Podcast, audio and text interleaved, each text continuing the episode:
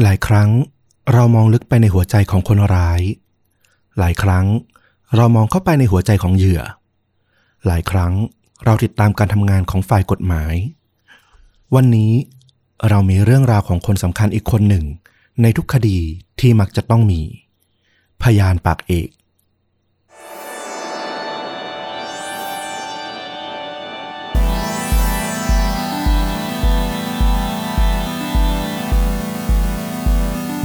สวัสดีครับ สวัสดีครับ ค่าจริงยิ่งกว่าหนังพอดแคสต์จากช่องชุนดูดะ อยู่กับต้อมครับ แล้วก็ฟลุกครับ กับหนึ่งเรื่องราวฆาตกรรมสุดเข้มข้น พร้อมการแนะนำภาพยนตร์ที่มีเนื้อหาใกล้เคียงกับเรื่องจริง ที่เรากำลังจะถ่ายทอดครับผม วันนี้เป็นเรื่องราวจากทางฟลุกมีไฮไลท์ความน่าสนใจอย่างไรบ้างเอ่ย ก็หลายครั้งเนาะที่เราเล่าเรื่องเนี่ย มันก็จะเกี่ยวข้องกับคนร้ายบ้าง เกี่ยวกับเหยื่อบ้าง บางทีเราก็ไปติดตามการทำงานของทนายหรือทางตำรวจเนาะแต่ว่ามันก็มีบุคคลสำคัญที่อยู่ในคดีต่างๆ เนี่ยอีกหนึ่งคนที่แบบเรารู้สึกว่าเออ มันก็มีความน่าสนใจโดยเฉพาะเรื่องราวในวันนี้เนี่ย เป็นชีวิตของคนคนหนึ่งที่น่าสนใจมาก ๆ ในคดีนี้นะ ส่วนที่หายไปที่เราอยากเล่าในวันนี้ก็คือ ตัวพยานนั่นแหละโอ้เออ อันนี้น่าสนใจ คือเขาอะได้รับผลกระทบจากคดีบ้างไม่มากก็น้อยเนาะเพราะเขาเห็นเหตุการณ์เขาต้องไปขึ้นให้การ แล้วอาจจะโดนข่มขู่ไหม อะไรอย่างเงี้ย เออ น่ากลัวอยู่ อืม ถูกต้องแหมเรียกว่าเป็นการเปิดมุมมองใหม่เลยวันนี้ ลองดูครับฟลุกลุยกันดีกว่า ก็สำหรับวันนี้เราก็จะพาต้อมแล้วก็คุณผู้ฟังทุกท่านนะครับ ไปที่รัฐ แมรี่แลนด์นะ เมืองคือชื่อเมืองบัลติมอร์เนาะหลายหลายคนก็น่าจะคุ้นชื่ออยู่บ้าง เมืองนี้เป็นเมืองที่ใหญ่ที่สุดนะในรัฐแมรี่แลนด์แล้วก็ถ้านับทั้งสหรัฐอเมริกาเนี่ยถือว่าเป็นเมืองที่ใหญ่ที่สุดอันดับ 30 ของประเทศเลยทีเดียว เมืองนี้เนี่ยก็จะตั้งอยู่เยื้องไปทางตะวันออกเฉียงเหนือนะของวอชิงตันดีซีประมาณ 65 กิโลเมตร ต้องบอกว่ามันมีอัตราการฆาตกรรมเนี่ยแล้วก็อาชญากรรมต่างๆเนี่ย สูงมากที่บัลติมอร์เนี่ยหลายทศวรรษมาละ โดยส่วนใหญ่เนี่ยมันก็จะเกิดขึ้นในชุมชนคนผิวสีที่เป็นคนในท้องถิ่นนี่แหละ มันมีการเรียกร้องสิทธิพลเมืองรวมถึงการต่อสู้กับกฎหมายต่างๆเนี่ยของพวกคนผิวสีในบัลติมอร์เนี่ยยาวนานมาหลายต่อหลายครั้งเลยทีเดียว เรื่องราวของคนคนหนึ่งที่เราเล่าในวันนี้เนี่ยเขามีชื่อว่าคุณรอนบิชอปนะเขาโตมาในย่านบัลติมอร์ฝั่งตะวันตก ซึ่งก็เป็นชุมชนของพวกชาวแอฟริกันอเมริกันนี่แหละ ที่ค่อนข้างใกล้ชิดกันนะ ตอนนี้เนี่ยรอนเขาอายุประมาณ 50 กว่าปีละ ตอนนี้เนี่ยเขาแต่งงานใหม่หลังหย่าร้าง แล้วก็มาย้ายมาทำงานอยู่ที่บัลติมอร์ฝั่งตะวันออก เขาก็ทำงานเป็นผู้ให้คำปรึกษาดูแลเรื่องจิตเวชนะ พวกเคสเด็กต่างๆ โรคซึมเศร้าบ้าง มีปัญหาในการควบคุมอารมณ์ตัวเองไม่ได้บ้างมีอาการประสาทหลอนหูแว่ว หรืออะไรอย่างนี้บ้าง รวมถึงพวกเด็กที่มีประวัติการทำร้ายตัวเอง หรือพยายามฆ่าตัวตายด้วย เด็กๆก็จะเรียกคุณรอนเนี่ยว่ามิสเตอร์รอนนะรอนเขาก็มักจะรู้สึกอยู่ลึกๆแหละว่าไอการที่เขาเลือกมาเรียนสายอาชีพนี้เนี่ยจนถึงไม่ได้ทำงานด้านเด็กเนี่ย ส่วนหนึ่งมันก็เพื่อเยียวยาตัวเขาเองอะในวัยเด็กด้วย แล้วก็อีกทางหนึ่งเขารู้สึกว่าการทำงานเนี้ยมันช่วยชดใช้ความผิดบางอย่างที่เคยเกิดขึ้น ซึ่งต้องบอกว่าเอาจริง ๆ แล้วเนี่ยสำหรับเขาเองเขาก็รู้สึกว่ามันยังไม่เพียงพอหรอก มันยังชดเชยไม่ได้เท่าไหร่ และไอ้ความทุกข์ในใจของคุณรอนเนี่ยที่เขามีเนี่ยสะสมอยู่ในอกเนี่ยมันก็เริ่มรุนแรงแล้วก็ปะทุมากขึ้นไปอีก เมื่อถึงฤดูร้อนปี 2019 เมื่อมีจดหมายฉบับหนึ่งเนี่ยส่งมาหาเขา จดหมายฉบับเนี้ยจ่าหน้าซองว่ามาจากสำนักงานทนายความของรัฐนะระบุหัวเรื่องมาเลยว่า ว่าด้วยคดีของอันเฟรดเชสนัสและพวก ข้อความข้างในเนี่ยเรียบง่ายมาก เขาบอกว่า เรามีเรื่องต้องคุยกับคุณนะ จะยินดีมากเลยถ้าคุณจะนัดสถานที่หรือเวลาที่สะดวกให้เราทราบ รอนเนี่ยอ่านแล้วก็ตกใจมาก เขามีอาการแบบตัวสั่นนะวิตกกังวลก็คือแพนิคไปเลย ต้องบอกว่าชื่อของอันเฟรดเชสนัทเนี่ยเป็นชื่อที่ไม่มีใครพูดถึงนะกับตัวเขาเนี่ยมานานกว่า 30 กว่าปีมาละ แต่ต้องบอกว่าเขาไม่เคยลืมเลย เพราะว่าชื่อเนี่ยเขาบอกกับตัวเอง ตลอดเวลาแทบจะทุกวันทุกเดือนทุกปี และชื่อเนี้ยมันยังทำให้เขานึกถึงเพื่อนคนหนึ่ง เป็นเพื่อนสนิทสมัยมัธยมของเขาด้วยที่ชื่อว่าเดวิดดักเก็ตทั้งสองชื่อเนี้ยทำให้รอนเนี่ยนึกย้อนกลับไป เมื่อตอนที่เขาอายุได้แค่ 14 ปีเท่านั้นเอง มันเป็นช่วงกลางวันของวันศุกร์ที่ 18 พฤศจิกายนปี 1983 ที่โรงเรียนมัธยมต้น Harlem Park Junior High School นะ ก็เป็นโรงเรียนที่เขาเรียนและเติบโตมาในเขตเวสต์บัลติมอร์ ตอนนั้นเนี่ยรอนเขาเพิ่งเลิกเรียนวิชาวิทยาศาสตร์นะ แล้วก็กำลังเดินไปกับดักเก็ตแล้วก็เพื่อนอีกคนหนึ่ง รวม 3 คนก็จะไปพักเที่ยงกัน จะไปที่โรงอาหาร แต่ว่าช่วงกลางวันเนี่ยนักเรียนทั้งโรงเรียนเนี่ยเลิกใกล้ ๆ กัน ทางเดินโถงทางเดินที่ไปโรงอาหารเนี่ยมันก็แน่นขนัดเลย เขาทั้ง3คนเนี่ยก็เลยคุยกันว่า เอ้ย งั้นเราอ้อมไปอีกทางแล้วกัน มันมีโถงอาคารเนี่ยที่คนไม่ค่อยนิยมใช้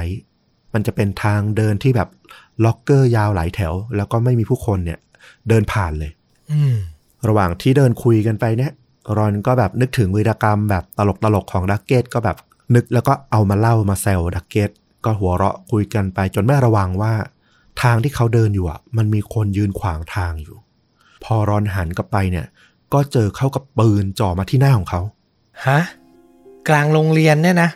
ใช่ในโรงเรียนรัฐบาลกลางวันแสกๆวัยรุ่นคนหนึ่ง น่าจะอายุมากกว่าเขาพอสมควรเลย ใส่ชุดฮูดสีเทายืนนิ่งอยู่ อาจจะเพราะปืนอะ มันจ่ออยู่ใกล้หน้าเขามากนะ รอนก็เลยแบบไม่ได้ทันแบบจดจำสังเกตใบหน้าของคนคนนั้นนะชัดเจนนะ แต่ไม่แค่ไม่กี่วินาทีหลังจากนั้นนะปืนก็ย้ายจากหน้าของรอนเนี่ย หันไปทางดักเก็ตเพื่อนของเขาที่ยืนข้างๆกันแทน นี่แกน่ะถอดแจ็คเก็ตแล้วก็ส่งมา วัยรุ่นคนนั้นบอกกับดักเก็ตที่ยืนข้างๆนะ มันเป็นแจ็คเก็ตซาติน สีน้ำเงินกรมท่านะ ปักชื่อด้านหน้าว่าจอร์จทาวน์ต้องบอกว่าสมัยนั้นเนี่ยทีมบาสเกตบอลของจอร์จทาวน์เนี่ยกำลังดัง เสื้อของทีมเนี่ยก็ขายดีแล้วก็มีราคาค่อนข้างสูงพอสมควรดักเก็ตก็เป็นเด็กคนแรกๆนะในโรงเรียนที่มีเสื้อเนี่ยใส่ ไม่ใช่เพราะว่าพ่อแม่ของเขาเนี่ยเอาใจนะ ซื้อให้ลูกอะไรอย่างนั้นเลย แต่เพราะว่าดักเก็ตเนี่ยเขาชื่นชอบทีมจอร์จทาวน์มาก ในช่วงปิดเทอมเนี่ยเขาก็ได้ไปทำงานพาร์ทไทม์ไปช่วยจดสต็อกของอะแล้วก็เก็บเงิน เก็บหอมรอมริบจนมาซื้อเสื้อตัวเนี้ยได้ ดักเก็ตก็เสียดายเสื้อมากนะ คือเขาทำงานมาทั้งปิดเทอมมาเพื่อได้เสื้อตัวเนี้ย แต่ว่าตอนนี้เนี่ยมันมีปืนจ่อที่ใบหน้าของเขาเนี่ย มันก็ทำอะไรไม่ได้เนาะ เรื่องราวนี้มันเกิดขึ้น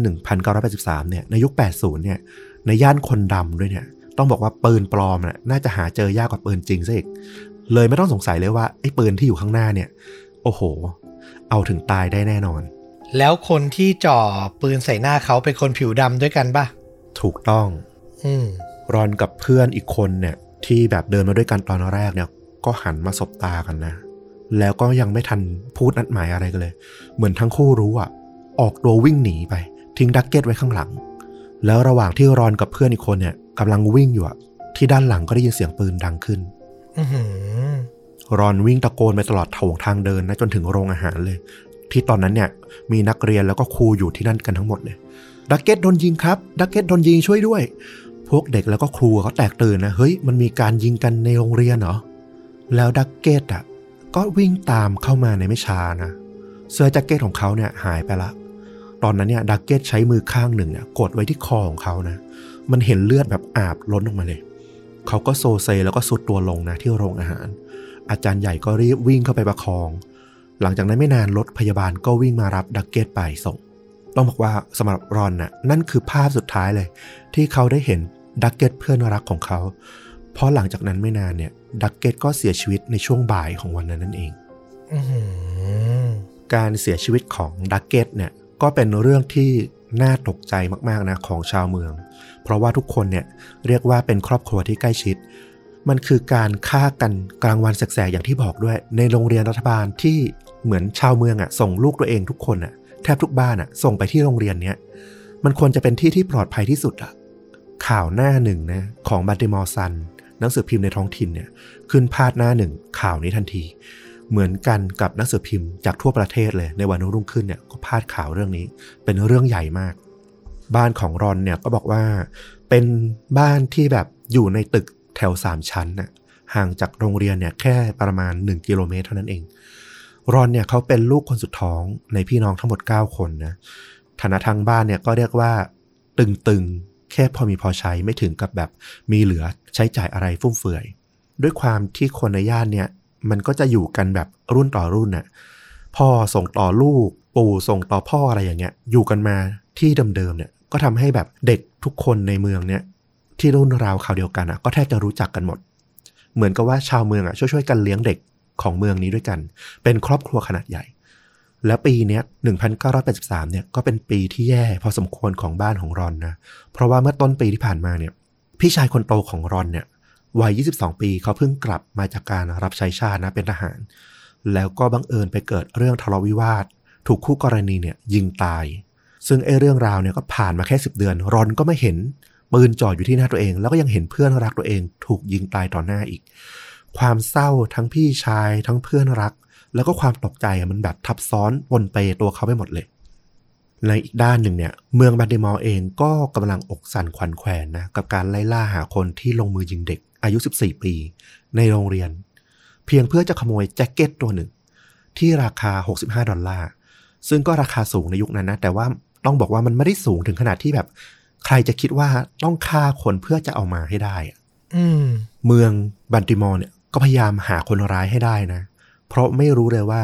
ถ้าปล่อยไปอะไอ้เรื่องแบบนี้มันจะเกิดขึ้นกับเด็กคนไหนกับลูกหลานของใครอีกก็ไม่รู้ รอนที่กำลังสับสนและก็กำลังเศร้าอย่างที่เราพูดตอนแรกเนี่ย เขาก็ถูกพามาที่โรงพักนะ เพื่อสอบสวน เพราะว่าเขาเนี่ยเป็นคนที่อยู่ใกล้ อยู่ต่อหน้าฆาตกรเนี่ยมากที่สุด รอนก็จำได้นะ แค่เหตุการณ์แบบชัดๆเนี่ยคือปืนจ่อที่หน้าเขา เรื่องอื่นเนี่ยเขาแทบแบบจะไม่มีสมาธิไปสนใจอยู่ละ แต่เขาก็คลับคลายครับคลาวว่าไอ้วัยรุ่นที่ใส่ฮูดสีเทาที่ยืนต่อหน้าเขาเนี่ย มันก็มีบางมุมที่รู้สึกคุ้นๆนะ คุ้นเคยเหมือนจะเคยเห็นอยู่ เป็นคนผิวสีเข้มแอฟริกันอเมริกันแน่นอนแหละ เพราะถ้าเป็นคนผิวขาวเนี่ยในย่านนี้คงจำได้อยู่ละมันคงโดดเด่นมาก ไม่ใช่ นอกจากนี้เนี่ย คนคนนั้นเนี่ยยังน่าจะมีหนวดขึ้นเล็กน้อยหลอมแหลมอยู่ด้วย รายละเอียดพวกเนี้ยมันเป็นสิ่งที่รอนอะพอจะนึกออก มันน้อยมากจนแบบ มันไม่ชัดขนาดที่จะบอกได้ว่าคนคนนั้นคือใครอะนักสืบที่มารับคดีเนี่ย เป็นตำรวจคนหนึ่งของบัตติมอร์ชื่อว่าคุณโดนัลคินเคดเขาก็ได้ข้อมูลจากเจ้าหน้าที่ของโรงเรียนเนี่ยแล้วว่าไอ้เช้าวันนั้นเนี่ย เจ้าหน้าที่ของโรงเรียนเนี่ย เห็นวัยรุ่นชายวัย 16 ปีอยู่ 3 คน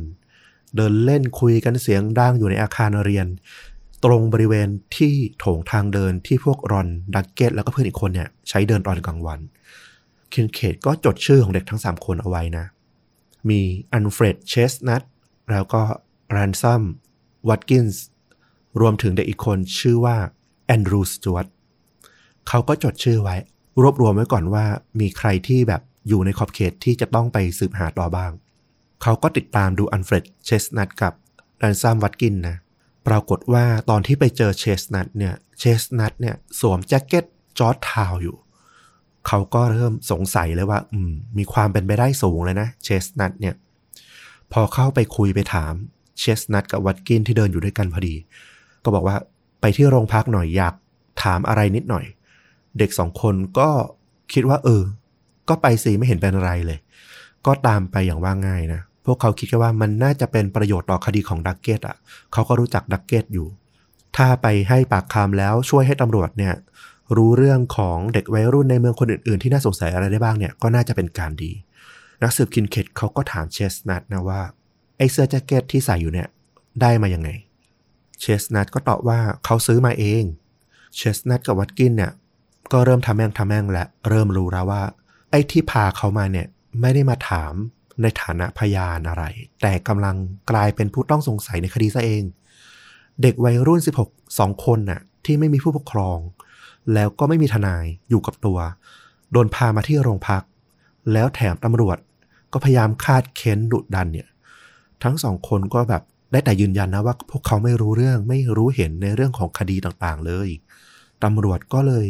จับพวกเขาเนี่ยถ่ายภาพเก็บเอาไว้ จากนั้นก็เรียกสจวต เด็กคนที่สามที่อยู่ด้วยกันเนี่ย ตามมาแล้วก็มาถ่ายรูปเก็บเอาไว้ ก่อนปล่อยตัวทั้งหมดเนี่ยกลับบ้านไป วัตกินก็บอกกับเชสนัทแล้วก็สจวตตอนระหว่างทางกลับบ้านนะว่า เนี่ยฉันบอกนายแล้วพวกตำรวจอะ่ะ เขาไม่จับคนสุ่มสี่สุ่มห้าหรอก ไม่ต้องกังวลมากไปหรอก พอให้หลังเด็กสามคนกลับไป นักสืบคินเคดก็ไปหารอนที่บ้านนะ ตอนนี้เนี่ยเขามีรูปวัยรุ่นเนี่ยที่ฟังมาจากคนรอบข้าง คนในโรงเรียนคนที่อยู่ในชุมชนใกล้เคียงที่พอมีวี่แวว มีเขารางว่าน่าจะเป็นใครบ้างเนี่ย ถ่ายรูปมาได้ 11 คน ซึ่งรวมถึงเชสนัทแล้วก็เพื่อนเนี่ยทั้ง 3 คนเนี่ยอยู่ในนี้ด้วย เขาก็เอามาวางแล้วก็ให้รอนดูจำได้ไหมมีคนที่ยิงดักเก็ตอยู่ในนี้หรือเปล่ารอนก็จำเชสนัทได้ วัตกินก็จำได้ สจวตก็จำได้ เพราะพวกเขาเนี่ยเป็นรุ่นพี่ที่เคยเรียนที่โรงเรียนประถมเดียวกันกับเขา รอนก็ดูภาพทั้ง 11 คนละ เขาก็รู้สึกว่าไม่มีใครสักคนที่ทำให้เขารู้สึกคุ้นๆนะว่าจะเป็นคนร้าย ก็เลยบอกนักสืบคินเคดไปว่า ผมยังไม่แน่ใจว่ามีคนร้ายอยู่ในนี้ไหมคินเคดก็กลับไปใหม่นะ แล้วก็กลับมาอีกครั้งตอนเที่ยงคืน เป็นเวลาที่แบบดูผิดปกติมากๆอะนะไม่ค่อยมีใครมาหาพยานเด็กกลางดึกขนาดเนี้ยเพราะว่าเด็กก็นอนไปตั้งแต่หัวค่ำละอืมแม่ของรอนก็ต้องไปปลุกรอนเนี่ย ให้มาหาคุณนักสืบเขาก็เอาภาพมาให้รอนเนี่ยที่กำลังงวงเงียตื่นขึ้นมาเนี่ย ให้มาดูเพิ่มอีกชุดหนึ่ง รอนก็ดูแล้วก็บอกว่า ยังไม่มีใครที่แบบคุ้นๆเลยครับ แล้วรอนก็กลับไปเข้านอน คินเคดก็หนักใจมากนะ คือรอนเนี่ยเป็นพยานปากเอกเลย เพราะว่าเป็นพยานที่แบบน้ำหนักน่าเชื่อถือที่สุด เพราะอยู่ตรงหน้าคนร้ายเลย แต่ว่ารอนเองเนี่ย ก็ดันจำรายละเอียดได้น้อยมาก และแถมไม่สามารถชี้รูปของคนที่ต้องสงสัยได้เลยสักคนในคดีนี้ ทั้งที่เขาไปรวบรวมหามาได้แบบเป็นสิบสิบคนละ ครั้นจะไปหาข้อมูลจากหลักฐานด้านอื่นๆอะ มันก็หาไม่เจอเจอยาก เพราะปืนเองก็น่าจะเป็นปืนเถื่อน ไม่มีการจดทะเบียน วันรุ่งขึ้นหลังพิธีศพของดักเก็ตในช่วงเช้านะ นักสืบคินเคดก็ไปที่โรงเรียน พอได้รับแจ้งจากเจ้าหน้าที่รักษาความปลอดภัยที่โรงเรียนว่า มีพยานอีกคนหนึ่งนะ เห็นเหตุการณ์การสังหารที่เกิดขึ้น เป็นเด็กผู้หญิงเกรด9อายุ 13 ปี บ่ายวันนั้นคินเคดก็ได้คุยกับเด็กผู้หญิงคนนี้แหละ ที่โรงเรียน เขาก็เอารูปถ่ายของวัยรุ่นที่เขาสงสัยเนี่ยเอามาให้เธอดู แล้วเด็กสาวก็ชี้รูปของเชสนัทวัตกินแล้วก็สจวตออกมา เย็นวันนั้นตำรวจก็มาพารอนนะ ไปที่แผนกคดีฆาตกรรมอีกครั้งหนึ่ง โดยที่พ่อแม่ของรอนเองเนี่ยก็ไม่รู้เรื่องเลยนะว่า ลูกถูกพาตัวไปที่สถานีตำรวจ จริง ๆ มันก็ไม่ค่อยปกตินะคือถ้ามาในยุคปัจจุบันเนี่ยเป็นเรื่องใหญ่เลยทีเดียวที่ตำรวจจะเอาเด็กที่ยังไม่บรรลุนิติภาวะเนี่ยไปแบบคาดคั้นไปสอบสวนโดยที่ไม่มีผู้ใหญ่ ผู้ปกครองดูแลอยู่ใกล้เคียง อืมนั่นน่ะสิ ในวันนั้นเนี่ยรอนก็ยังเจอเด็กผู้ชายอีกสองคนนะที่ถูกพามาด้วยกัน หนึ่งในนั้นเนี่ยคือเพื่อน ที่อยู่กับรอนแล้วก็ดักเก็ตตอนที่ถูกยิง ส่วนอีกคนเนี่ยเป็นเด็กที่เขาไม่เคยเห็นมาก่อนไม่รู้จัก ไม่มีผู้ปกครองมาด้วยเลยสักคนหนึ่งตัวรอนเองก็เริ่มคุ้นชินกับการให้ปากคำและเขาก็เลยรู้สึกเฉยๆ ไม่มีผู้ปกครองไม่มีพ่อแม่ก็ไม่เป็นไร เดี๋ยวก็เหมือนเดิมอะดูรูปจำไม่ได้ก็บอกจำไม่ได้จำได้คุ้นๆก็ค่อยชี้ เหมือนเดิม ถ้าไม่มีอะไรก็ปล่อยตัวกลับ แต่วันนี้เนี่ยคินเคดเอารูปมาให้พวกเขาดูอีกครั้งหนึ่ง ทีละคน แต่ว่าที่ต่างไปเลยก็คือคินเคดเนี่ยดูหงุดหงิด ฉุนเฉียว เขาเนี่ยยืนแทบชิดตัวรอนเลยขณะที่ให้ดูรูป ท่าทีเขาดูแบบคุกคามกดดัน แล้วก็บอกรอนว่ารอนเนี่ยกำลังทำให้พวกตำรวจเนี่ยไข้เขวแล้วก็เสียเวลามากๆแล้วนะตำรวจอีกสองคนเนี่ยก็ยืนคุมอยู่ที่มุมห้อง รอนก็ส่งสายตาไปนะว่า ขอความช่วยเหลือว่าเออคินเคดทำไมดุอะไรอย่างเงี้ย แต่ปรากฏว่าตำรวจอีกสองคนก็ไม่มีท่าทีที่แบบจะห้ามปรามหรือช่วยเหลือ มันมีคนร้ายอยู่ในรูปเหล่านี้ เธออะต้องบอกเราได้แล้วว่ามันคือใคร คินเคดก็จี้เข้าไปนะ พอหนักเข้ารอนก็ถูกขู่เพิ่มว่า ถ้าไม่ชี้ให้ได้อะเธอจะไม่ได้กลับบ้านนะวันเนี้ยอือหืออืมแล้วก็หนักข้อเข้าไปอีก สุดท้ายคินเคดบอกกับรอนว่า เธออะ จะถูกตั้งข้อหาว่ามีส่วนร่วมในการฆาตกรรมนะถ้ายังไม่ให้ความร่วมมือ รอนก็รีบพยักหน้าเลย เขาหวาดกลัวมาก เขาก็สับสนละ เขาจะชี้ใครล่ะ มันมีหลายคนมากที่เขาเองก็ไม่รู้จัก แล้วพูดกันตามตรงก็คือ ไม่มีเลยสักคนที่เขารู้สึกว่าใกล้เคียงกับความทรงจำที่เขามีต่อคนร้าย คินเคดก็เลยเอารูปเนี่ยมาเรียงแล้วก็ให้รอนชี้ รอนก็เลือกชี้คนที่เขาไม่รู้จักแบบสุ่มๆไป คินเคดก็พูดขึ้นมาเลย เอ๊ฉันว่าคนนี้มันดูน่าสงสัยน้อยสุดเลยนะ เธอแน่ใจเหรอ หรือจะเป็นคนอื่นที่ดูคล้ายคนร้ายมากกว่า รอนก็ชักนิ้วกลับ แล้วก็ชี้ไปอีกคน ที่เป็นคนผิวดำแล้วก็ดูผอมๆ น่าจะใกล้เคียงคนร้าย โอ้ย เด็กคนนี้เหรอเนี่ย แต่เท่าที่รู้เนี่ยเขาไม่ได้กล้าทำอะไรแบบนั้นคนเดียวหรอกนะ ไอ้นี่มันขี้กลัวจะตาย รอนเนี่ยถูกพูดอย่างเงี้ย เรื่อยๆเรื่อยๆ จนสุดท้ายก็มาถึงเชสนัทโอ้ ได้ยินว่าไอ้หมอนี่เนี่ย มันมีปืนด้วยนี่นะ พอดีเลยนะ นี่ได้ยินมาว่าเด็กผู้หญิงคนหนึ่งเนี่ย ที่เป็นพยานเนี่ย ก็เห็นไอ้หมอนี่แหละตอนที่เกิดเหตุด้วย พอดีเลย รอนก็รู้ตอนนั้นเลยว่า คินเคดอะเขามีคนร้ายในใจอยู่ละ เขาแค่อยากให้รอนน่ะในฐานะพยาน ปากเอกที่มีน้ำหนักน่าเชื่อถือที่สุดในคดีเนี่ยคล้อยตาม แค่ต้องบอกว่าเชสนัทอะคือคนร้ายแค่นั้นเอง คืนนั้นเด็กชายทั้งสามคนรวมทั้งรอนเนี่ยก็ถูกสอบปากคำแบบเดียวกัน ถูกแยกสอบแล้วก็ใช้วิธีเดียวกัน ชี้ตัวไปเรื่อยๆ แล้วก็ถูกชี้นำเรื่อยๆ จนทั้ง 3 คนก็ชี้ตัวออกมาคือเชสนัทวัตกินแล้วก็สจวต ในวันรุ่งขึ้นเป็นวัน Thanksgiving นะหรือวันขอบคุณพระเจ้าของทางอเมริกา ก็เป็นวันที่คนอเมริกันเนี่ยเขาก็จะรำลึกขอบคุณพระผู้เป็นเจ้า ที่ช่วยให้ผู้อพยพที่มาตั้งรกรากในอเมริกาชุดแรกๆเนี่ยรอดชีวิตมาได้ ตั้งแต่สมัยศตวรรษที่ 17ไปละ โดยก็จะฉลองกันในวันพฤหัสบดีที่ 4 ของเดือนพฤศจิกายนของทุกปี ซึ่งไอ้วันเนี้ยจริง ๆ มันควรจะเป็นวันที่เต็มเปี่ยมไปด้วยคำขอบคุณแล้วก็ความศรัทธาต่อพระเจ้านะแต่วันนี้นี่แหละตำรวจบุกเข้ามาที่บ้านของเชสนัทแต่เช้าตรู่เนี่ยนะลากเขาออกมาจากเตียง เอาไฟฉายส่องหน้า แล้วก็เอาปืนมาประทับเล็งใส่เขา ราวกับเขาเป็นฆาตกรอมหิตตำรวจก็ควานหาแจ็คเก็ตจอร์จทาวน์ของเชสนัทเนี่ยเอามาเป็นหลักฐาน แม่ของเชสนัทก็ร้องไห้โวยวายใหญ่นะ อย่าจับตัวลูกฉันเลย เขาไม่ได้ฆ่าใครแจ็คเก็ตนั่นน่ะ ฉันซื้อให้เขาเอง แต่ตำรวจก็ไม่ฟังไม่เชื่อ เรื่องราวเนี้ยเกิดขึ้นเหมือนกันกับวัตกินแล้วก็สจวต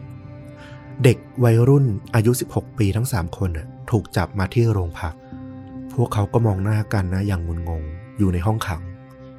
นี่มันเรื่องบ้าอะไรวะเนี่ย ไหนว่าตำรวจไม่จับใครสุ่มสี่สุ่มห้าไงวัดกิน พวกเขาก็เริ่มข้ามครวญร้องไห้นะ ที่นอกห้องสอบสวนเนี่ยเด็กวัยรุ่นทั้งสามคนเนี่ยยังได้ยินเสียงแม่ของพวกเขาเนี่ยร้องดังจากข้างนอกมา ปล่อยพวกเขาไปเถอะพวกเขาไม่ได้ทำอะไร มันเป็นสิ่งที่แบบทำให้เด็กทั้งสามคนแบบยิ่งใจแป้วลงไปอีกอะมันน่าเวทนาแล้วก็น่าเศร้ามากๆ วันรุ่งขึ้น ภาพเด็กชายทั้งสามคนเนี่ยก็ถูกตีพิมพ์หลาที่หน้าหนึ่งหนังสือพิมพ์เลยนะพวกเขาดูผอมบาง แล้วก็เป็นวัยรุ่นผิวสีที่แบบ ไม่ได้ต่างจากเด็กคนอื่นๆเลยอะ ทั้งหมดถูกตั้งข้อหาฆาตกรรม แล้วก็ถูกพิจารณาคดีในศาลแบบผู้ใหญ่ ชาวเมืองก็อาจจะรู้สึกปลอดภัยขึ้นบางที่คนร้ายเนี่ยถูกจับได้ แต่มีคนเดียวแน่ๆแหละ ที่อยู่นอกห้องขังแล้วกำลังทุกข์ใจอย่างมาก นั่นก็คือรอน ไม่นานหลังจากนั้นเนี่ยรอนก็เดินกลับบ้านนะจากโรงเรียน รอนก็ได้ยินเด็กวัยรุ่นคนหนึ่งอายุ 18 ปีแถวๆนั้นน่ะตะโกนบอกเขา นี่ ถ้าใครจะป้นเสื้อของแกบอกฉันนะ เดี๋ยวฉันจะไปจัดการพวกมันให้ ก็ไม่รู้ว่าเป็นแบบความหวังดีของเด็กวัยรุ่นละแวกนั้นที่แบบรู้สึกอยากจะปกป้องเด็กเล็ก ๆ หลังจากคดีของดักเก็ตหรือเปล่านะทางหนึ่งเนี่ยรอนรู้สึกว่า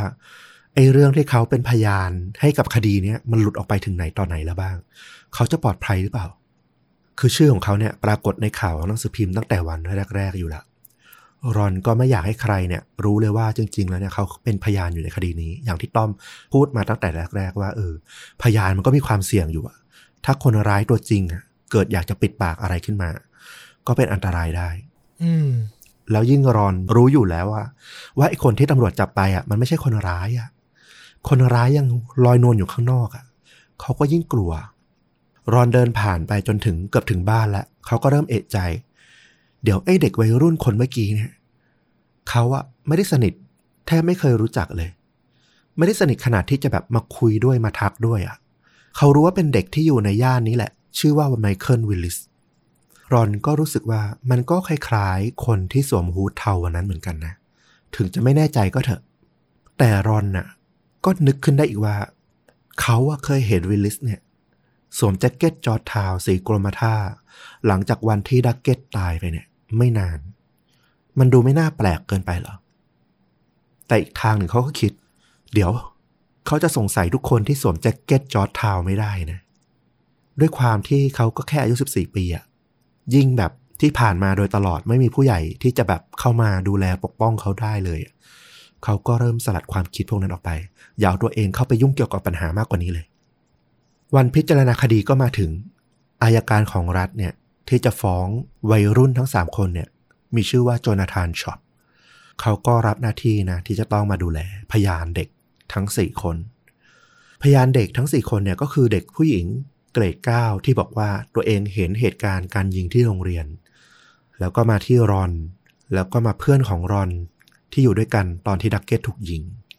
แล้วก็เด็กชายอีกคนหนึ่งที่เขาไปเจอที่โรงพักในวันที่ชี้รูป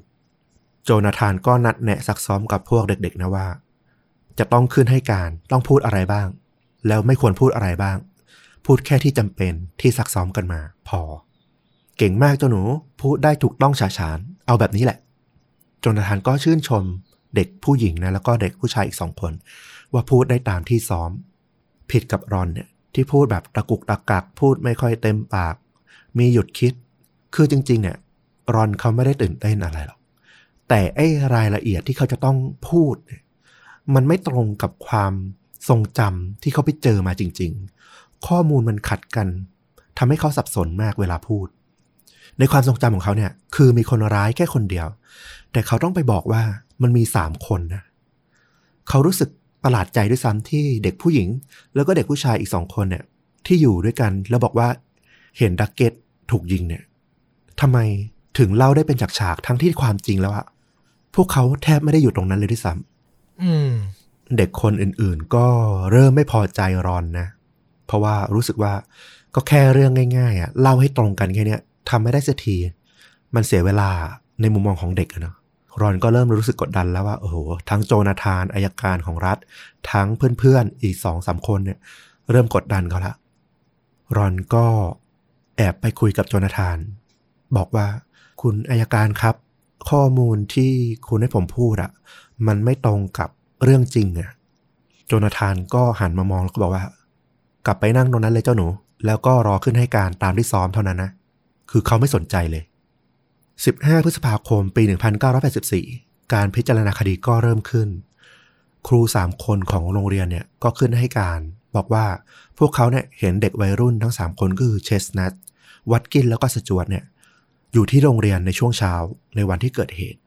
ครูคนหนึ่งเนี่ยก็บอกว่าเออ เด็กทั้ง3คนนี้เป็นเด็กที่แบบไม่สนใจเรียนอะ่ะพวกเขาชอบตะโกนพูดคุยกัน รบกวนเวลาที่เขาสอนเป็นประจำเด็กหญิงคนแรกที่เป็นพยานก็ถูกเรียกให้ขึ้นมาให้การ เธอก็เริ่มเล่า ว่าเห็นเหตุการณ์จากหน้าต่างโถงทางเดินที่อยู่ติดกันนะ เธอได้ยินสจวตเนี่ยบอกว่าให้ดักเก็ตอะถอดเสื้อออก แล้วเธอก็เห็นวัตกินส์เป็นคนที่พยายามดึงเสื้อแจ็คเก็ตออกจากตัวดักเก็ต แล้วเธอก็เห็นวัตกินส์เนี่ย เป็นคนพยายามถอดเสื้อแจ็คเก็ตออกจากตัวดักเก็ต แล้วก็เชสนัทคนสุดท้าย เป็นคนที่เอาปืนเนี่ยจ่อไว้ที่คอของดักเก็ตขู่อยู่ หลังจากนั้นไม่นานเธอก็ได้ยินเสียงปืนดังลั่นขึ้น เด็กผู้ชายอีกสองคนก็ถูกเรียกขึ้นให้การ แล้วก็พูดตรงกัน รอนเนี่ย ถูกให้ขึ้นให้การเป็นคนสุดท้าย เขาก็ถูกทนายของฝั่งจำเลยเนี่ยซักกันนะเขาก็พูดตามจริงว่า ก่อนหน้านี้เนี่ยเขาเคยถูกคุณนักสืบที่มาหาเนี่ย เอารูปมาให้ดูสองครั้ง แต่เขาก็ชี้ตัวใครไม่ได้ เพราะว่ารู้สึกว่าไม่คุ้นไม่ใช่ ซึ่งการขึ้นให้การเนี่ยทำให้อายการโจนาธานเนี่ยโกรธมากนะ เพราะว่าอายการเนี่ยไม่ได้ใส่เรื่องนี้เนี่ยลงไปในสำนวนแจ้งกับศาลให้รู้ตั้งแต่แรก มันทำให้น้ำหนัก ที่ตัวพยานเด็กทั้งหลายเนี่ย ชี้คนร้ายเนี่ยมันดูเบาลง เหมือนกับว่า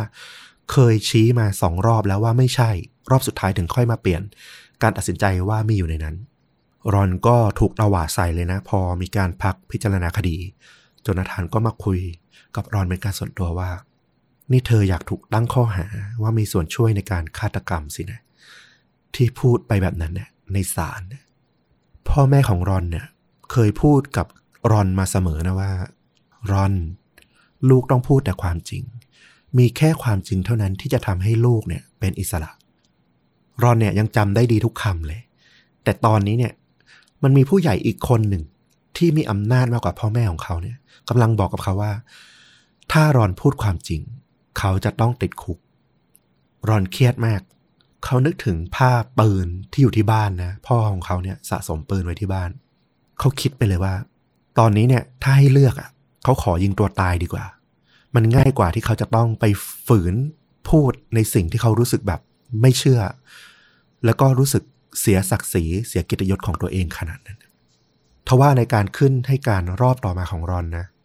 เขาก็ยิ่งรู้สึกแย่ลงไปอีก เพราะตอนนี้เนี่ย เขาจะต้องให้การต่อหน้า เชสนัทวัตกินแล้วก็สจวตคนที่เขาจะต้องปรักปรำทั้งทั้งที่เขาก็รู้ว่าไม่ใช่คนร้าย จิงก่อนเข้ามาห้องพิจารณาคดีเนี่ย รอนเพิ่งเห็นไมเคิลวิลลิส เด็กอายุ 18 คนนั้นน่ะ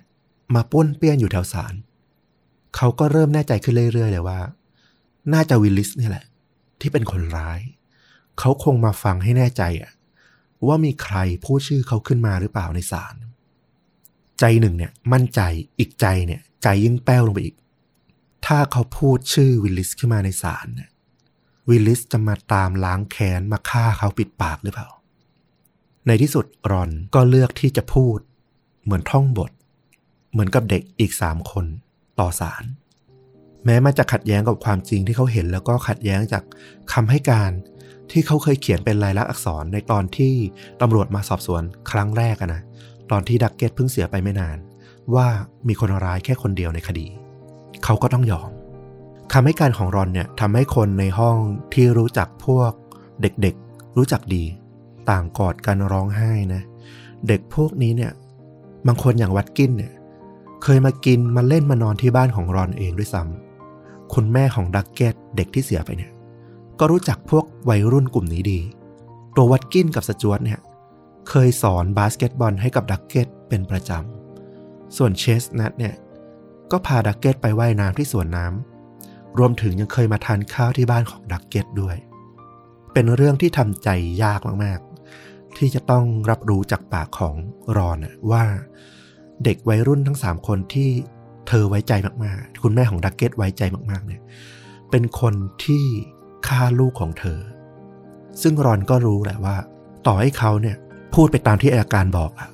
แต่คนในเมืองอะไม่มีใครเชื่อหรอก คงไม่มีใครเชื่อแบบสนิทใจหรอกว่า ทั้งเชสนัทวัตกินแล้วก็สจวตเนี่ยจะลงมือได้จริง ๆ 28 พฤษภาคมปี 1984 เชสนัทวัตกินแล้วก็สจวตเนี่ยก็ถูกลูกขุนลงมติเห็นว่ามีความผิดในฐานฆ่าคนตายจริง ๆทำให้หลายเดือนต่อมาวันที่ 10 กรกฎาคม ผู้พิพากษาโรเบิร์ตเอมเบลเนี่ยต้องขึ้นนั่งบัลลังก์เพื่อบอกโทษ ตัดสินโทษ เขาเนี่ยเป็นตุลาการ ผิวดำคนดังนะของเมืองบัลติมอร์เขาน่าจะเป็นคนเดียวของเมืองด้วยซ้ำที่จบกฎหมายจากฮาร์วาร์ดสำเร็จ แล้วในวันที่เขาจบเนี่ยเขาได้รับการฉลองขึ้นหน้าแรกของนิตยสารในท้องถิ่นเลยด้วย ผู้พิพากษาเบลเนี่ยขึ้นอ่านคำตัดสิน เขาบอกว่า เมืองเนี้ย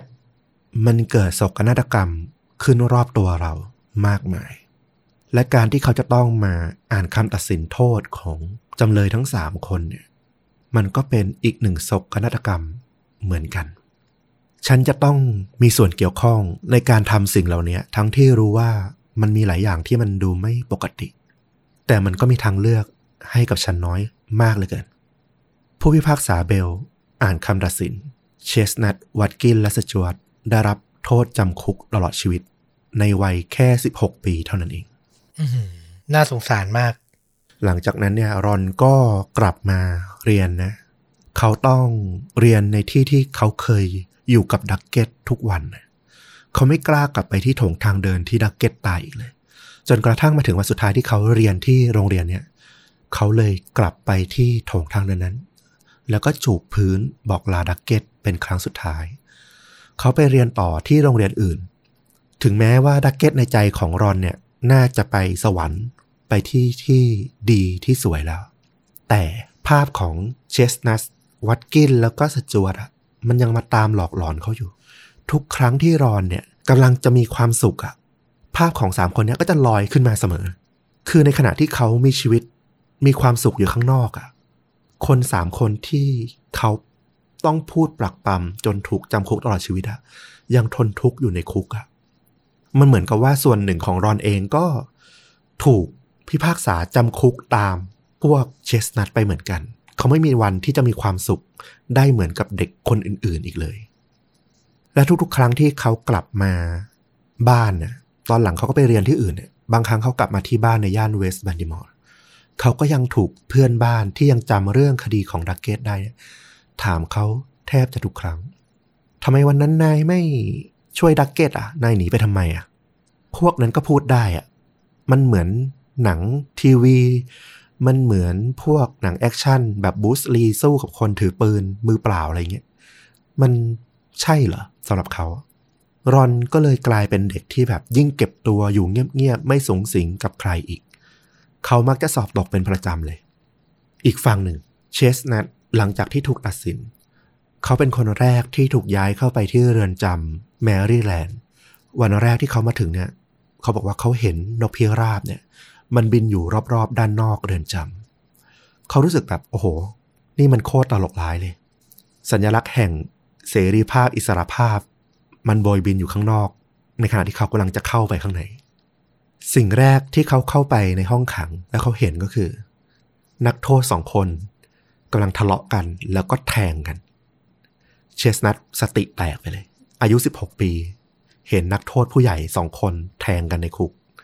พอแม่เขาโทรมาหา เขารีบร้องไห้อ้อนวอนกับแม่ของเขาเลยว่า แม่ครับ ช่วยผมนะ หาทนายพาผมออกจากที่นี่ทีเถอะ เขาทนอยู่ไม่ไหวหรอก แต่มันก็ไม่เคยเกิดขึ้นนะนะไม่นานหลังจากเชสนัทเข้าไปที่เรือนจำวัดกินแล้วก็สจวตเนี่ยก็ถูกย้ายตามมา เด็กวัยรุ่นอายุ 16 ปี 3 คนเนี่ย เป็นคนดังอยู่ละ เพราะคดีของดักเก็ตมันดังมาก ใครๆในเรือนจำต่างก็รู้จัก มันทำให้ชีวิตของพวกเขาเนี่ย ยิ่งอยู่ยากเข้าไปอีก เพราะคนในนั้นนะไม่ได้มีใครคิดหรอกว่าแต่ละคนที่เข้ามาเนี่ยบริสุทธิ์ ครั้งหนึ่งเนี่ยเชสนัทกำลังนั่งดูเกมบาสเกตบอลที่เขาชอบอยู่ทางทีวี ที่เรือนจำเขาเปิด ก็มีนักโทษคนหนึ่ง ผู้ชายตัวใหญ่มาจากไหนไม่รู้ เอาไม้กวาดมาหัวใส่หน้าเขา จนจมูกแล้วก็กรามของเขาเนี่ยหักเลย พวกเขาเนี่ยต้องติดคุกอยู่ที่เรือนจำแมรี่แลนด์ด้วยกันเนี่ยถึง 8 ปี ถึงจะได้ถูกแยก ไปขังที่เรือนจำอื่น แล้วก็ไม่ได้เจอกันอีก ก่อนจากกันเนี่ยเชสนัทวัดกิน แล้วก็สจวตสามเพื่อนรักเนี่ย ก็คุยกัน เขาบอกว่า ขอคำมั่นกันนะ ว่าพวกเราอะ จะยังสัตย์ซื่อกับความจริงเท่านั้น ไม่ว่าอะไรจะเกิดขึ้น เชสนัทบอกเพื่อนๆว่า เราจะต้องออกไปในฐานะผู้บริสุทธิ์เท่านั้น นั่นทำให้ไม่ว่าจะกี่ครั้งต่อกี่ครั้งนะ ที่พวกเขาได้โอกาสถึงเวลาที่จะได้พิจารณาทันบน พวกเขาก็ยังยืนกรานเสมอว่าพวกเขาบริสุทธิ์ แม้ว่าการพิจารณาทันบนเนี่ย อันดับแรกเนี่ย มันต้องให้นักโทษเนี่ยยอมรับความผิดสำนึกผิดก่อน ถึงจะได้รับการพิจารณาทันบน แต่พวกเขาเลือกที่จะยืนยันว่า พวกเขาบริสุทธิ์ วัดกินบอกกับคณะพิจารณาทันบนว่า คนอย่างพวกเขาอะที่เกิดในย่านฮาเลมพาร์กอะถ้าออกไปอย่างคนคุกอะอย่างคนที่เคยมีความผิดอะมันก็เหมือนกับตายทั้งเป็นนั่นแหละเขาเลือกที่จะอยู่กับความจริง สู้ในความบริสุทธิ์ของตัวเองดีกว่า เรื่องที่เชสนัทแล้วก็เพื่อนๆอีกสองคนเนี่ย ถูกซ้อมในเรือนจำเนี่ย ก็ถูกเอามาเล่ากันในชุมชนนะจากคนที่ไปเยี่ยมบ้างเนี่ยเป็นระยะ รอนเนี่ยก็ได้ยินเข้าหูเหมือนกัน แล้วเขาก็รู้สึก ว่าเป็นเขาเองนี่แหละ ที่ทำให้พวกเชสนัทต้องไปเจอเรื่องเลวร้ายในนรกในคุกอย่างนั้นนะแล้วเขาก็ยิ่งสะอิดสะเอียนตัวเองเข้าไปอีก ทุกครั้งที่เห็นไมเคิลวิลลิสเด็กหนุ่มคนนั้นนะยังเดินลอยหน้าลอยตา เดินผ่านหน้าบ้านของเขาแต่สุดท้ายรอนก็ไม่กล้าเล่าความจริง เรื่องนี้ให้ใครฟังนะเขากลัววิลลิสจะมาฆ่าเขาอยู่ดี รอนก็เรียนย่ำแย่ลงเรื่อยๆ นะ แต่โชคดีอย่างหนึ่งตรงที่เขาสนใจในเรื่องของกีฬา แล้วก็มวยปล้ำเนี่ยเขาทำได้ดีทำให้เขาได้เรียนต่อด้วยโคต้านักกีฬา ในระดับมหาวิทยาลัย ในที่สุดปี 1991 รอนก็ได้รับวุฒิวิทยาศาสตร์บัณฑิตสาขาจิตวิทยาประยุกต์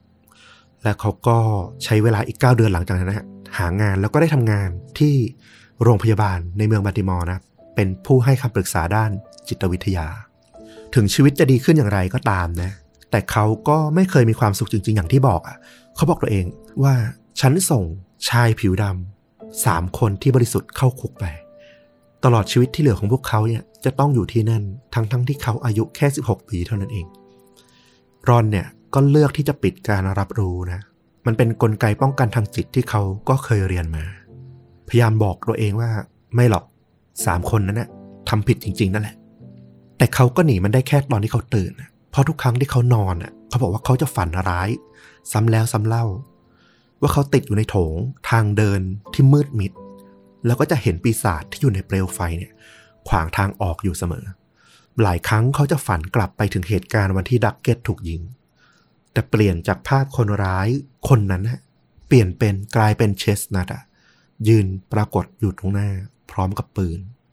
รอนที่อยู่ในฝันก็พยายามบอกตัวเองว่าใช่แล้วนั่นแหละ เชสนัทเป็นคนยิงจริง ๆ แต่พอเขาตื่นอะเขาก็ร้องไห้ทุกครั้งเลย เพราะว่าถ้าเขายอมรับว่าเชสนัทเป็นคนยิงจริง ๆ แล้วทำไมวัดกินกับสจวตอะถึงต้องติดคุกด้วยล่ะ เพราะเขาก็ยังเห็นว่าคนร้ายอะมันมีแค่คนเดียวอยู่ดี หลังจากนั้นรอนก็ได้ยินเรื่องของวิลลิสมาเรื่อยๆนะนานๆครั้ง จนเขาย้ายไปทำงานอยู่ฝั่งตะวันออกไปละ วิลลิสก็กลายเป็นผู้ใหญ่แบบที่ไม่ได้ความอะอย่างที่คาดเลย เขาต้องเข้าคุกจากการยิงหญิงชาราแล้วก็ทารกจนบาดเจ็บ คือเป็นสวะสังคมเลยแหละ เป็นเดนสังคมเลยแหละ แล้วในปี 2002 วิลลิสในวัย 36 ปีหลังจากออกมาจากคุก เขาก็ถูกยิงแล้วก็นอนตายอย่างอนาถที่ข้างถนนแบบคนที่ไร้ค่าคนหนึ่ง รอนได้ข่าวก็รู้สึกสบายใจขึ้นนะว่า ในที่สุดก็ไม่มีใครมาตามเอาชีวิตเขาละ แต่ตอนนี้ไอ้ความหนักอก มันก็ยังคงอยู่ คือเขาไม่สามารถกู้เกียรติยศของตนเอง รวมถึงเพื่อนบ้านของเขาผู้บริสุทธิ์ในวัยเด็กของเขาเนี่ย ให้กลับคืนมาได้ มาพูดเอาตอนนี้ใครจะเชื่อ ถ้าจะรื้อคดีขึ้นมาจริง ๆอะมีโอกาสสูงเลยที่เขาจะต้องติดคุกด้วย จากการที่ให้การเท็จในคดีตอนนั้น ฝั่งเชสนัทที่อยู่ในคุกก็เริ่มกลายเป็นชายวัยกลางคนนะ แต่เขาก็ไม่เคยยอมแพ้เลย เขาเขียนร้องเรียนนะ ขอดูข้อมูล ขอเปิดเผยข้อมูล เรื่องเอกสารต่างๆ ที่ถูกใช้ในการพิจารณาคดีของเขาเนี่ยในตอนที่เขาอายุ 16นะจากทางอายการของรัฐ เพื่อเอามาต่อสู้หวังจะรื้อคดีตัวเองให้ได้ แต่ต้องบอกว่าอายการของรัฐเนี่ยก็พยายามขัดขวางมาตลอดนะใช้ช่องโหว่ในการยื่นเก็บเอกสารเนี่ยให้ซ่อนเอาไว้ลึกที่สุด ให้ออกมายากที่สุด เชสนัทเนี่ยเขียนร้องขอไปที่รัฐนะ ขอข้อมูลไอ้พวกเนี้ยนานถึง 34 ปีจนถึงปี 2018 เขาถึงได้รับเอกสารที่เขาอยากได้ และนั่นก็เป็นครั้งแรกที่เขาได้เห็นรายงานการสืบสวนของตำรวจที่เกิดขึ้นจริง ๆ หลังจากที่ดักเก็ตเสียชีวิต มันเขียนว่านักสืบคิดเขตเนี่ยบันทึกเอาไว้ว่า มีผู้หญิงคนหนึ่ง เธอบอกว่าเธอได้ยินมาอีกทีหนึ่งนะว่าไมเคิลวิลลิสเนี่ยอยู่ที่โรงเรียนตอนที่เกิดการยิง แล้ววิลลิสเนี่ยก็เป็นคนที่มีปืน เขาอะทิ้งปืนไประหว่างที่หนีไปกับเด็กผู้ชายคนอื่นๆ เป็นสิ่งที่เธอได้ยินมาอีกทีนะ พี่ชายของเธอเนี่ยยังได้ยินมาอีก นี่อีกต่อหนึ่งว่าวิลลิสเนี่ยเคยสวมเสื้อแจ็คเก็ตจอร์จทาวน์หลังจากที่ดักเก็ตตายไม่ไปแค่ไม่กี่ชั่วโมง ไปเล่นที่ลานสเก็ตอยู่เลย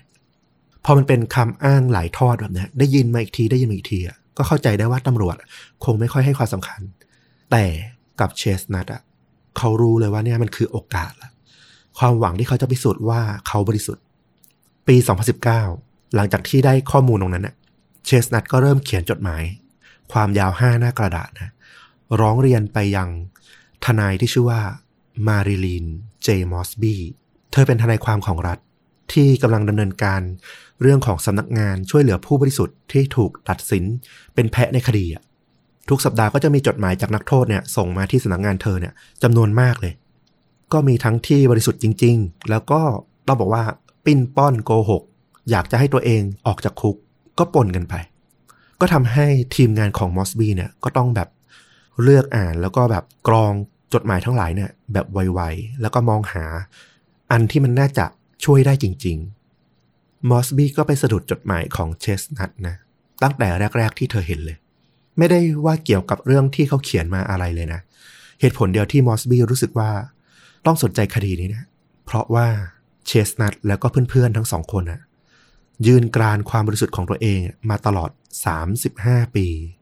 นั่นมันน่าทึ่งแล้วก็น่าสนใจมาก มันมีนักโทษเยอะแยะเลยที่ยอมสารภาพผิดเพื่อให้ตัวเองได้ลดโทษแล้วออกมา นักโทษที่ปิ้นปล้อนน่ะจะทำแบบนั้น แต่คนที่จะยืนยันความบริสุทธิ์ตัวเองมานานขนาดนี้นะ พวกเขาจะต้องมีอะไรบางอย่าง ในที่สุดคำสาบานของเพื่อนสามคนนะที่บอกว่า ขอให้สัตย์ซื่อต่อความจริงอะไม่ว่าอะไรจะเกิดขึ้นก็ตามอะมันก็เริ่มเห็นผลละในวันนี้นี่เอง เมื่อทีมงานของมอสบี้นะเริ่มหาข้อมูลของคดีเนี่ย มันก็มีสิ่งที่ติดใจพวกเขามากๆ เรื่องของพยานเด็กทั้ง4คนในคดีนี้แหละ เพราะว่าหลักฐานอื่นๆเนี่ยมันไม่ได้มีความหนักแน่นในการเอาผิด พวกวัยรุ่นทั้ง3คนในตอนนั้นเลย มีแค่พยานเลยที่สามารถชี้จับคนร้ายมาได้ แต่ว่าคำให้การของพยานเนี่ยทั้ง4คนน่ะดันระบุได้แค่ว่าใครคือคนร้าย แต่พอซักไซส์ลงไปถึงเรื่องรายละเอียดเนี่ยกลายเป็นว่ามันก็ดูไม่ชัดเจนเท่าไหร่ ก็ดูน่าสงสัย มิถุนายนเชสนัทก็ส่งจดหมายมาอีกฉบับหนึ่ง คราวนี้เขาเอารายงานเรื่องของการสืบสวนที่เขาได้รับมาเนี่ยส่งมาให้เพิ่ม ทีมของมอสบี้ก็เห็นความน่าสงสัยชัดเจนขึ้นละ จาก ไอเอกสารฉบับนี้เนี่ย พวกเขาก็เขียนจดหมายนะ ไปหาพยานเด็กทั้ง4คนในตอนนั้นนะที่ตอนนี้ก็อายุแบบ50ปีกันหมดละขอนัดหมายเพื่อพูดคุยสอบถามเกี่ยวกับคดีในวันนั้นอีกครั้งหนึ่ง ก็ไม่มีใครตอบกลับมานะ ยกเว้นชายที่ชื่อรอนบิชอปพยานปากเอกของคดีนั้นนั่นแหละ กลับไปที่ต้นเรื่อง รอนได้รับจดหมายจากสำนักงานทนายความของรัฐเนี่ย เขาตกใจแล้วก็หวาดกลัวนะในตอนแรก แต่พอเขาเริ่มตั้งสติ เขาไต่ตองละ เขารู้สึกว่า เขาหนีมานนานเกินไปละ เขาต้องแสดงความกล้าหาญเป็นครั้งแรกในชีวิตกับเรื่องของดักเก็ตเสียที ถึงแม้เขาจะต้องติดคุกก็ตามนะ แต่เขาก็ทำร้ายคนสามคนนะ่ะมานานมากเกินไปละสามสิบกว่าปี เขาหลอกตัวเองมาตลอดว่า เขาไม่ได้มีความน่าเชื่อถือขนาดที่จะไปรื้อคดีได้หรอก แต่ตอนนี้เนี่ย โอกาสการรื้อคดีมันส่งมาถึงมือของเขาแล้วอะ มีคนที่จะพยายามสู้แล้วก็รื้อคดีให้เขาแล้ว ถ้าเขายังหนีอีกอะเขาก็หลอกตัวเองต่อไปไม่ได้อีกแล้วอะ8สิงหาคมปี 2019 รอนก็มาพบทีมงานของมอสบี้ที่สำนักงานนะ เขาเล่าเรื่องต่างๆ ก้มหน้าลงเวลาพูดตลอดเวลา เขาหายใจเสียงดัง พูดแล้วก็ต้องหยุดสะอื้นหลายครั้ง แต่รอนก็พยายามพูดอย่างชัดเจนที่สุดนะว่า เพื่อนของเขาดักเก็ตอะถูกฆ่า โดยคนเพียงคนเดียวเท่านั้น และคนคนนั้นก็คือไมเคิลวิลลิสและเขาก็เล่าว่าเขาถูกกดดันอย่างไรบ้างจากอัยการ ให้ต้องไปโกหกในศาลหลังจากนั้นไม่นานเนี่ยปาฏิหาริย์ก็เกิดขึ้นต่อมาอีกเรื่อยๆเลย เพราะว่าหลังจากนั้นพยานเด็กอีก3คนนะที่ตอนแรกไม่ยอมติดต่อมา ก็ติดต่อมาที่สำนักงานของมอสบีไม่รู้ว่าไปได้ยินมาหรือเปล่าว่า ทางรอนเนี่ยเข้าไปพบมาแล้ว พวกเขาก็ยินดีเล่าเหตุการณ์นั้น ให้ฟังนะน่าแปลกมากว่าในวัย50ปี แต่พวกเขายังจำความทรงจำในวันนั้นได้อยู่ และพอพวกเขาเล่าอะ มันไม่ตรงกับสิ่งที่พวกเขาอะ เคยพูดให้การในศาลเลย แม้แต่นิดเดียว เด็กผู้หญิงที่บอกว่า เธอเห็นเหตุการณ์ได้ยินคนพูดกันเนี่ย ว่าจะป้นจะฆ่าเนี่ย เอาจริง ๆ เธอบอกว่า เธอไม่เคยเห็นเหตุการณ์ดังกล่าวเลย เธอจำได้เพียงแค่ความสับสนในศาลเนี่ยอายการบอกถึงคนนั้นคนนี้จนเธอแบบ ไม่รู้ว่าใครคือใคร แล้วเธอก็พูดไปตามสคริปต์ตามบทที่อายการนะบอกให้พูด ทีมงานของมอสบี้ก็รู้แล้วว่า เออ มีความหนักแน่นพอที่จะรื้อคดีช่วยพวกเชสนัทละพวกเขาก็ตั้งใจรวบรวมหลักฐานแล้วก็ไปยื่นต่อศาลนะ ตั้งใจว่าจะต้องให้เชสนัทวัดกินแล้วก็สจวตเนี่ยได้ออกจากเรือนจำมาเป็นอิสระให้ได้ก่อนวันขอบคุณพระเจ้า ซึ่งมันจะเหลืออีกประมาณ 4 สัปดาห์ข้างหน้า เพราะเขาถูกจับไปตั้งแต่วันขอบคุณพระเจ้านะถ้าได้ออกมาก่อน มันคงเป็นความรู้สึกที่ดีมาก ๆ ที่มันไม่ครบ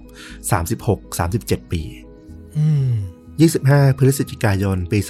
2019 ในที่สุดเชสนัทวัตกินแล้วก็สจวตเนี่ย ก็ได้มาขึ้นศาลอีกครั้งหนึ่ง พวกเขาไม่ได้เจอหน้ากันมานานกว่า 25 ปีแล้วนะ หลังจากที่ถูกแยกไปขังกันมา ศาลบันดิมอร์ก็ขึ้นบัลลังก์แล้วก็กล่าวคำขอโทษนะ แล้วก็ประกาศว่าพวกเขาเนี่ยบริสุทธิ์จากความผิดทั้งหมด พวกเขาดีใจมาก วัดกินกับสจวตเนี่ย หันมาบอกกับเชสนัทว่าจำได้ไหมที่นายเคยบอกกับพวกเราว่า พวกเราอะจะได้ออกจากคุกอย่างผู้บริสุทธิ์เท่านั้น นายทำได้แล้วจริง ๆ เพื่อน คือมันเต็มไปด้วยการโผกอดกันแล้วก็น้ำตาของลูกผู้ชายอะ ครอบครัวของเชสนัทแล้วก็สจวตเนี่ย ก็มารอรับนะ ทุกคนดีใจร้องไห้กันหมด มีเพียงวัสกินที่เขาจะต้องฉลองเพียงลำพัง เพราะว่าระหว่างที่เขาอยู่ในคุกอะ ครอบครัวพ่อแม่ พี่ชายน้องสาว ทั้งหมดของเขาอะ ต่างเสียชีวิตไปหมดละน่าเศร้ามากอืมๆมีนาคมปี 2020 เชดนัส วัดกินแล้วก็สจวตในวัย 52 ปีเนี่ยก็ถูกสื่อขนานนามว่าฮาเลมปาร์คทรีนะหรือชาย 3 คนแห่งฮาเลมปาร์คพวกเขาก็ได้รับเงินชดเชยจากรัฐคนละ 3 ล้านดอลลาร์ แต่พวกเขาก็ยังฟ้องร้องต่อสู้ต่อนะว่า มันมีคนที่เกี่ยวข้องในการพิจารณาคดีที่แบบไม่ชอบธรรมนั่นแหละทั้งตัวนักสืบทั้งตัวอายการ ที่จะต้องรับผิดชอบในเรื่องนี้เนี่ยเขาก็พยายามฟ้องร้องต่อไป แม้จะออกมาจากคุกแล้วเนี่ยแต่ต้องบอกว่า เขาติดกันมาตั้งแต่อายุ 16อะ30 กว่าปีจนอายุ 50 กว่ากว่า พวกเขาอะไม่สามารถมีชีวิตแบบคนปกติได้อีกเลย เขาบอกว่าตอนที่เขาไปที่ร้านรองเท้าจะไปซื้อรองเท้าผ้าใบสักคู่หนึ่งอะเขาไม่กล้าตัดสินใจเลือกเลย ต้องมีใครสักคนมาบอกให้เขาเนี่ยว่าอันนี้สิ เหมือนกับตอนที่เขาอยู่ในคุกอะเขาไม่มีสิทธิ์ตัดสินใจอะไร ต้องรอให้ผู้คุมมาบอกว่าทำอันนั้นสิทำอันนี้สิ เหมือนเขายังถูกจองจำอะเขายังต้องอาบน้ำโดยสวมรองเท้าสำหรับอาบน้ำเหมือนนักโทษ ต้องล้างกางเกงบ็อกเซอร์กางเกงในเนี่ย ด้วยฝักบัวเหมือนที่นักโทษใช้ แล้วพวกเขาก็ยังต้องตื่นนอนเวลาตีสามครึ่งตีสี่ครึ่งเหมือนร่างกายของพวกเขาเนี่ยไม่เคยออกมาจากเรือนจำเลย เรื่องราวสุดท้ายของเรื่องนี้เนี่ย ก็มาที่รอนเนี่ยพยานปากเอก ผู้ยอมพลิกคำให้การของตัวเองในที่สุดเขาไม่เคยปรากฏตัวในสื่อเลยนะ หลังจากที่คดีนี้ดัง เขาไม่ได้รู้สึกมันเป็นเรื่องอวด หรือภาคภูมิใจอะไรในการที่เขาจะต้องพูดถึง เขารู้สึกว่ามันเป็นแค่สิ่งที่เขาต้องทำมานานมากแล้วเขาทำมาช้าไปเกิน สายไป 36 ปีด้วยซ้ำเขาจะมารู้สึกภูมิใจอะไรกับมัน แต่เขาก็ยังรู้สึกดีว่าอย่างน้อยเขาก็ไม่ได้กอดความรู้สึกผิดเนี่ย ความจริงเหล่าเนี้ยไปกับเขาจนลงโลง แม้ว่าเขาจะทำงานด้านสุขภาพจิตสำหรับเด็กนะสำหรับเยาวชน แต่ต้องบอกว่าเขาไม่เคยได้รับการช่วยเหลือหรือคิดจะช่วยเหลือเด็กชายรอนบิชอปที่อยู่ในตัวเขาที่ยังอายุ 14 แล้วก็โกหกในวันนั้น เลยสักครั้งหนึ่ง หลังจากที่เชสนัทวัตกินแล้วก็สจวตเนี่ยได้ออกมาจากคุกในที่สุดเนี่ยรอนก็บอกว่า ผมยังเหลือสิ่งที่ผมอยากทำเนี่ยอยู่อีกแค่อย่างเดียวเลย ถ้าได้ทำแล้วเนี่ยมันคือภารกิจสุดท้าย ที่เขาจะรู้สึกว่าชีวิตเนี่ยเพียงพอละ นั่นคือ เขาอยากกล่าวขอโทษทั้งสามคนนะรอนก็ยังไม่มีโอกาสได้มาพบกับฮาร์เล็มพาร์ค Three ทั้งสามคนนะนะเขาก็เขียนอีเมลฉบับหนึ่งฝากส่งไปให้ทางนักข่าวที่ไปสัมภาษณ์ตัวรอนแล้วก็ไปคุยกับทางพวกเชสนัทเนี่ย ฝากไปบอกพวกเชสนัทไว้ก่อน เขาเขียนไป ข้อความมันบอกว่า ผมขอโทษสำหรับความเจ็บปวดทั้งหมดที่มันได้เกิดขึ้นกับพวกคุณแล้วก็ครอบครัวของพวกคุณ การที่ต้องนั่งในห้องพิจารณาคดีแล้วก็มองหน้าพวกคุณไปด้วย มันคือความทรมานของผมในตอนอายุ 14 สิ่งที่ทำให้ผมเสียใจมากที่สุดก็คือ พวกเราทั้งหมดอะเป็นนักเรียนจากโรงเรียนประถมศึกษาฮาเลมพาร์คเหมือนกัน มันมีความสัมพันธ์ มันมีสายสัมพันธ์ระหว่างผมกับพวกคุณอยู่ เชสนัท ผมยังจำคุณกับอีแวน น้องชายของคุณได้ วัดกิน ผมยังจำคุณแล้วก็พี่สาวน้องสาวของคุณได้ เพราะว่าพวกคุณหน้าตาเหมือนกันหมดเลย ส่วนสจวตผมยังจำได้เลยว่าคุณน่ะ เคยผักหลังผม ตอนเล่นยิงช้ายางที่สนามเด็กเล่น หลังถนนแครี่ตอนนั้นคุณยังท้าให้ผมเนี่ย ลงแข่งวิ่งของโรงเรียน แล้วคุณก็ชนะผมไปได้ ผมยังจำเรื่องราวพวกนั้นได้อยู่ การที่รู้ว่าพวกคุณอะ เป็นใคร มันทำให้ยากมากที่ผมจะต้องเป็นพยาน โดยเฉพาะอย่างยิ่งการที่จะต้องปรักปรำพวกคุณทั้งที่รู้ว่าพวกคุณทุกคนไม่มีความผิด ในระหว่างการให้การของคณะลูกขุนผมตั้งใจจริง ๆ เลยว่าผมจะบอกว่ามีคนร้ายแค่คนเดียว แต่ระหว่างการพิจารณาคดี ความตั้งใจของเขาอะมันก็ถูกเบี่ยงไป มันกลายเป็นความผิดพลาด วันหนึ่ง ผมหวังอย่างยิ่งเลย ผมจะได้นั่งข้างๆพวกคุณแล้วได้กล่าวขอโทษพวกคุณด้วยตัวเอง เชสนัทวัตกินและสจวตบอกว่า